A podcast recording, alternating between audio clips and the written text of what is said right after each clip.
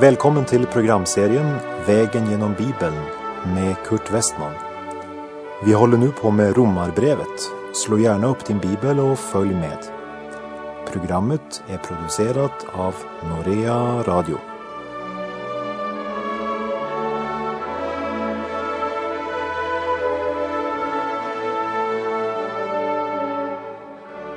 Ja, i det förra programmet så såg vi på åtta konkreta välsignelser, eller vi kan säga förmåner, som blir den troende till del när han mottar rättfärdiggörelsen från Gud genom tro.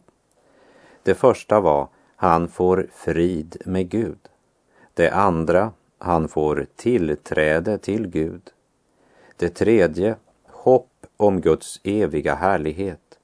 Och det fjärde, jubel mitt i lidande. Det femte, Guds kärlek utgjuten i sitt hjärta. Och det sjätte, han får den helige Ande.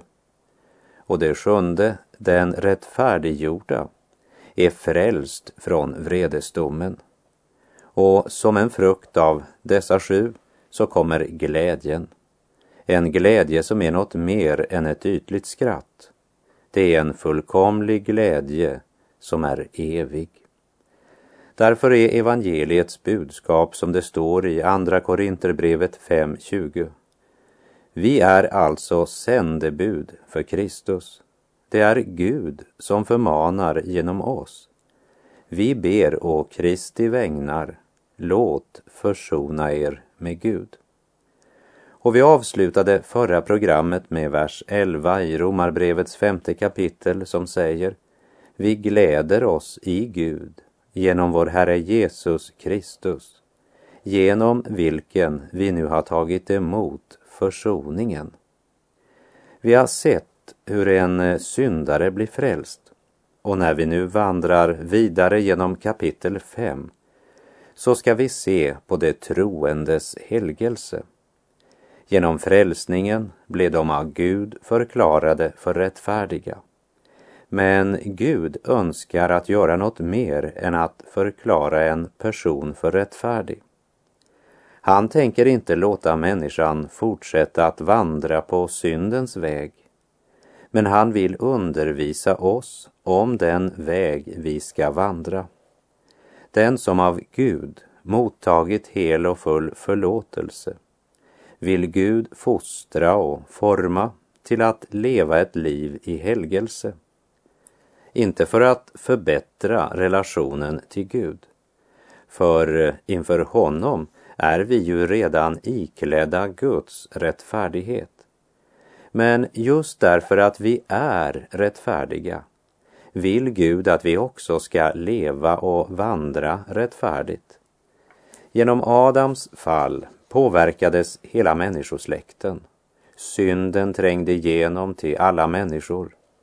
Men en ny Adam har kommit och hans seger över frestelser, hans försoningsstöd och hans segerrika uppståndelse, liksom det liv han just nu lever, också betyder en genomgripande förändring för människosläkten eftersom den rättfärdiggjorda människan förnyas nu till ande och sinne. Som det är uttryckt i Efeserbrevet 4, vers 21 till 24. Ni har fått höra honom förkunnas och blivit undervisade i honom enligt den sanning som finns hos Jesus. Ni har lämnat ert förra liv och lagt av den gamla människan som går under, bedragen av sina begär. Och ni förnyas nu till ande och sinne. Ni har iklätt er den nya människan som är skapad till likhet med Gud i sann rättfärdighet och helighet. Den gamla människan går under, bedragen av sina begär. Det som blivit iklädda den nya människan förnyas till ande och sinne. Vi läser Romarbrevet 5, vers 12 till 14. Därför är det så genom en enda människa kom synden in i världen och genom synden döden. Och så kom döden över alla människor eftersom alla hade syndat. Synd fanns i världen redan före lagen, men synd tillräknades inte där ingen lag finns. Ändå härskade döden från Adam till Mose också över dem som inte hade syndat genom en överträdelse sådan som Adams, han som är en förebild på han som skulle komma. När vers 12 här talar om synden så är det Adams första synd.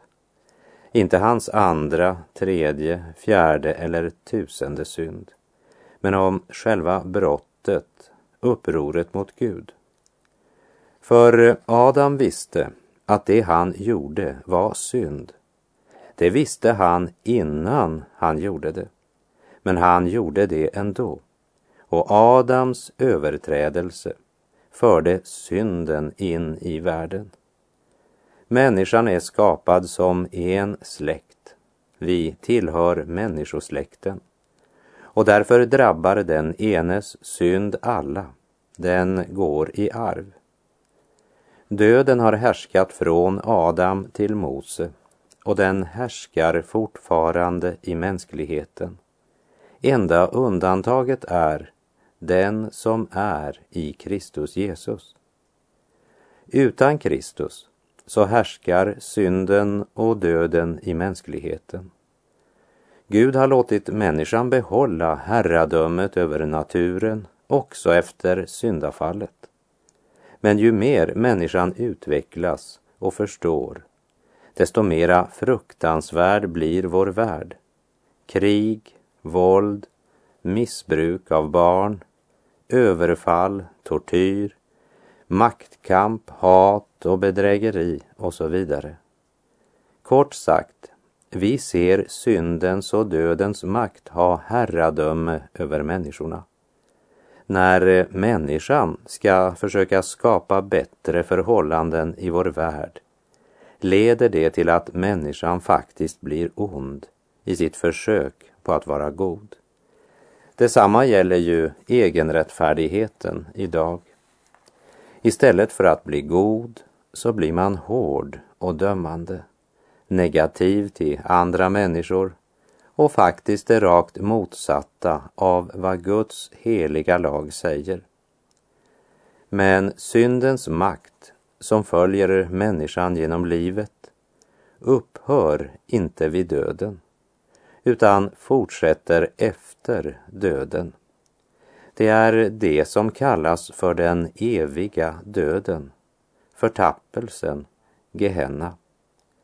I Markus 9, verserna 43 och 44 säger Jesus Om din hand förleder dig till synd så hugg av den.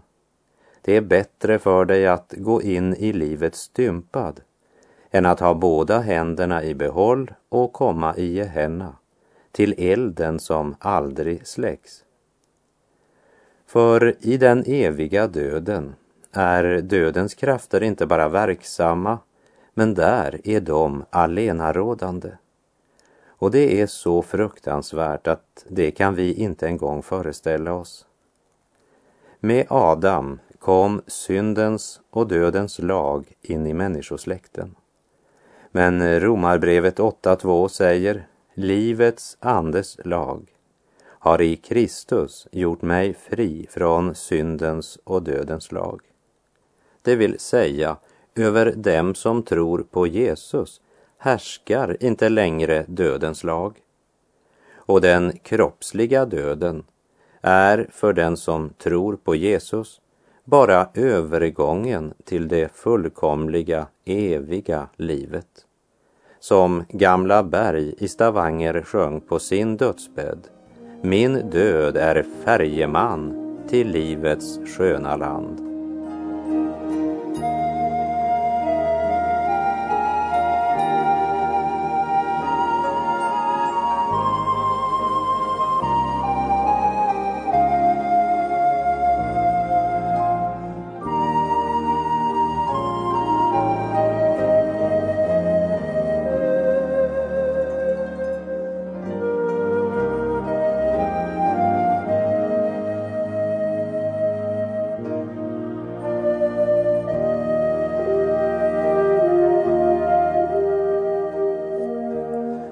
Romarbrevet kapitel 5, vers 15 till och med 17.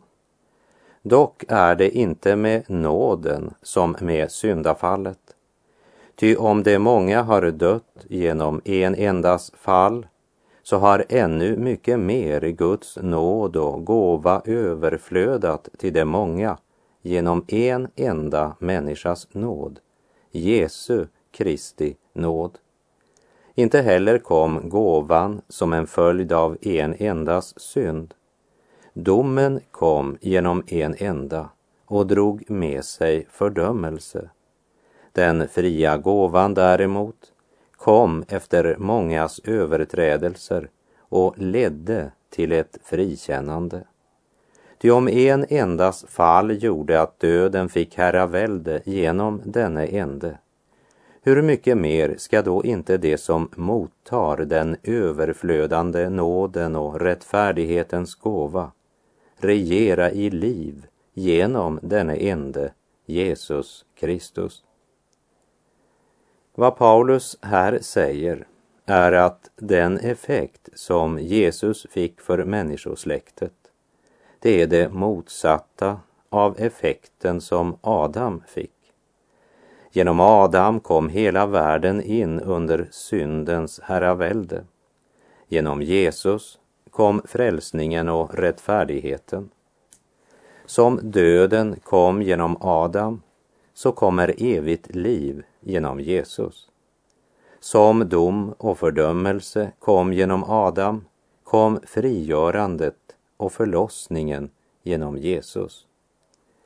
Resultatet av Jesu försoningsdöd och hans segerrika uppståndelse frälser oss inte bara från konsekvensen av Adams fall, men ger dessutom också en överflödande gåva av nåd och rättfärdighet.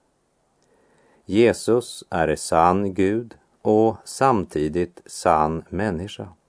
Han är Gud och människa i ett. Och därför kan vi säga att Jesu verk är på en och samma gång både ett verk utfört av Gud och samtidigt ett verk utfört av människosläktet genom människan Jesus Kristus, Människosonen. Allt det som Jesus har gjort, det har du gjort. Genom rättfärdiggörelsen tillräknas du allt vad han har gjort. Därför återupprättar Jesu liv och gärning allt det som synden har ödelagt. Och det ger åt dig en evig och fullkomlig frälsning. Det är det som de här verserna säger oss. Och vi läser vidare Romarbrevet 5, vers 18 och 19. Alltså, liksom en endas fall ledde till fördömelse för alla människor, så har en endas rättfärdighet för alla människor lett till en frikännande dom som leder till liv liksom de många stod som syndare på grund av en enda människas olydnad, så skulle också de många stå som rättfärdiga på grund av den enes lydnad. Paulus säger att genom Adam så blev människan inblandad i en situation som det inte fanns någon räddning ifrån. Efter syndafallet så hade synden människan i sin makt och människans situation var hopplös. Och in i den situationen var det Jesus kom. Och han tog din synd på sig och ditt straff, det drabbade honom. Det som efter Guds heliga lag var ditt ansvar, det har Jesus nu fullbordat för dig. Han kom för att uppfylla lagen för dig och det har han gjort. Gud säger att den som håller lagen, han har rätt att leva. Och Jesus var syndfri, han har hållit lagen. Därför måste också Gud låta honom uppstå eftersom Gud själv sagt att den som gör detta, han skall leva. Men eh, du har inte hållit Guds lag. Du har syndat mot Gud. Men det som krävdes av dig, det har Jesus uppfyllt i ditt ställe. Därför så ser inte Gud mellan fingrarna när han ger dig evigt liv. Det är helt rättfärdigt det som sker eftersom Jesus, som är syndfri, har tagit ditt straff på sig så kan han skänka dig den rättfärdighet som han har förtjänat. Det är ett platsbyte. För det som du har förtjänat, det har ju han redan lidit. Och det gamla avhandlade saker man ej åter för domaren drager, ej heller av rätten kräves att skulden två gånger betalas. Den som av Gud blivit rättfärdiggjord genom tro, han kommer därför att leva. Ja, han har rätt till evigt liv. Liksom de många stod som syndare på grund av en enda människas olydnad, så skulle också de många stå som rättfärdiga på grund av den enes lydnad. Vi läser i Romarbrevet 5, vers 20 och 21. Men dessutom kom lagen in för att fallet skulle bli så mycket större. Men där synden blev större, där överflödade nåden ännu mer. För att liksom synden fick herravälde genom döden, också nåden skulle få herravälde genom rättfärdigheten som leder till evigt liv genom Jesus Kristus, vår Herre. Lagen, det vill säga spegeln, kunde inte hjälpa människan att bli ren. Tvärtom, den bara visade oss att vi faktiskt var mycket, mycket orenare än vad vi trodde. Genom lagen började vi ana något av hur fruktansvärt stor vår syndaskuld var. Men evangeliet uppenbarade att Kristus är större än våra synder.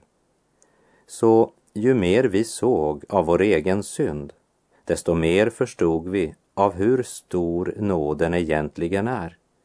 Så där synden blev större, där överflödade nåden ännu mer.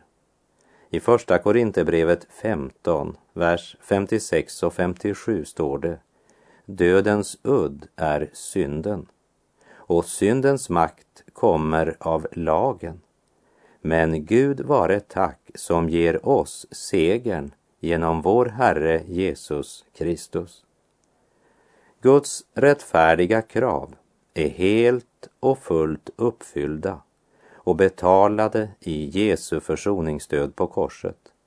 Nu finns frälsning, hopp och liv för förlorade syndare.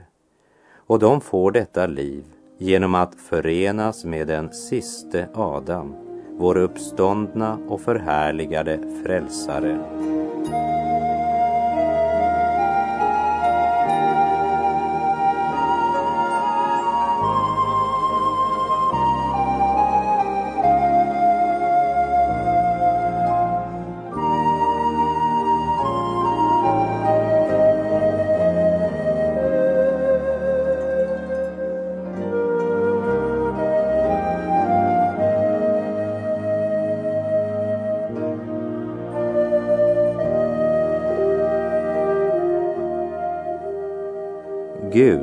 Som har skapat oss och som älskar oss med en fullkomlig kärlek. Han avslöjar inte synden i våra liv för att krossa oss, men för att hela och förlossa. När man är sjuk men inte själv upplever sig sjuk och inte vill inse att man är sjuk, ja, då går man inte till läkaren. Men den som blir ställd inför lagens spegel, han inser sin sjukdom. Lagen kom in för att fallet skulle bli så mycket större. Det vill säga den avslöjar sanningen om vår situation. Genom Guds heliga lag upptäckte vi att vår synd var stor Men där synden blev större, där överflödade nåden ännu mer. Och efter att lagen hade ställt diagnosen visste vi att vi var dödssjuka. Och så vände vi oss till den store läkaren. I Markus 2.17 säger Jesus Det är inte de friska som behöver läkare, utan de sjuka. Jag har inte kommit för att kalla rättfärdiga, utan syndare. Och läkaren avslöjar inte sjukdomen för att förakta eller förkasta, som jag sa, men för att förvandla. Han avslöjar alltså din synd för att du ska förstå att just du behöver hans hela och fulla förlåtelse. Du är i nöd, min vän, och i sin gudomliga kärlek vill Gud genom lagen uppenbara för dig att du är i nöd. Han älskar dig. Därför låter han sitt ljus lysa på dig och avslöjar så dina synder. Och från korset strålar försoningens ljus emot dig och den tomma graven vittnar om evigt liv. Och när hans ljus strålar över ditt liv, då träder syndens fläckar fram och du står i samma situation som rövaren på korset. Från frälsaren på korsets damm ljus faller på min dräkt. Då träder syndens fläckar fram, jag blir med rövarens väg. Men han